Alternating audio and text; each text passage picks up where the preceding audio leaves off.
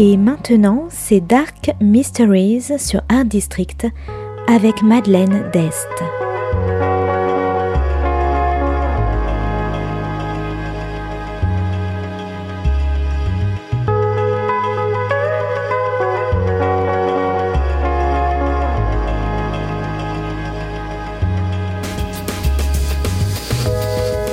Welcome to Dark Mysteries, a book review show devoted to crime, mysteries, thrillers, and the dark side of human nature.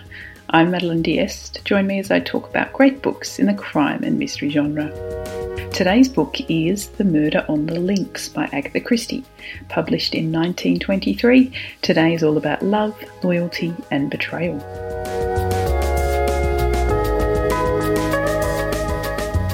Captain Hastings is on his way home to London from France when he meets a mischievous girl and is smitten. But he doesn't learn her name and instead calls her Cinderella. When Hastings arrives home, his flatmate, Hercule Poirot, receives a strange letter from a man named Renauld in France, pleading for his assistance. At a loose end, Poirot packs his bags and heads over on the next ferry from Dover along with Captain Hastings.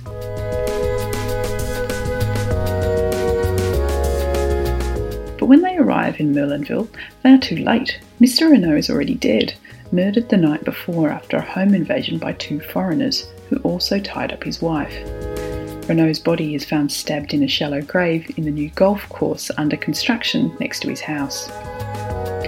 Poirot is determined to solve the murders, but he is one of many investigators all determined to solve the mystery for themselves, including the celebrated Detective Giraud all the way from Paris.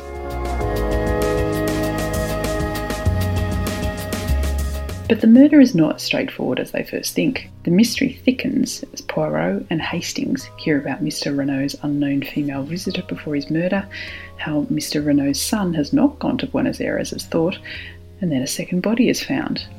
And if that's not enough, Cinderella reappears, and Poirot is reminded of a similar murder 20 years earlier. But what is the connection?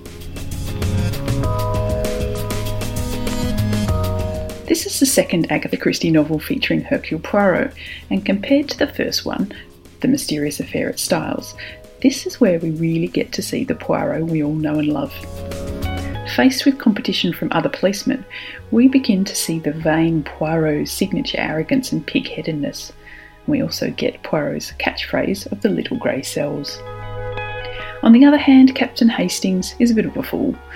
While good friends with Poirot, Hastings is enamoured with the famous Detective Giraud from Paris and begins to question Poirot's methods. Hastings is easily distracted by a pretty face, and his love for the ladies actually hampers the case rather than helps.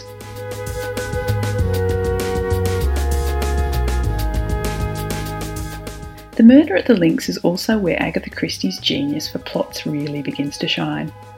The murder itself is quite complex, the Renauld home invasion is remarkably similar to a crime 20 years earlier, and of course, the lives of the Renaulds are exceedingly complex, and the finger of blame moves from one person to another as further facts are revealed. There are mistresses and girlfriends, blackmail, rewritten wills, a homeless stranger, assumed identities, bodies stabbed after death, and missing knives, and all with multiple investigating officers all tripping over each other to get to an arrest and yet Christie manages to wrap it all up tidily by the end in a completely satisfying way. One last thing, I think this book needs a different title because really it has actually nothing to do with golf. So if you like complex plots, betrayal, competing detectives, foolish men, and acts of love, I recommend The Murder on the Links by Agatha Christie.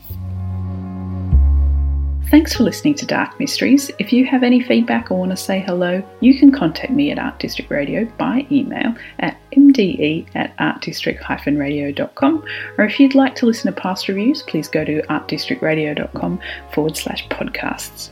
And until next time, happy reading.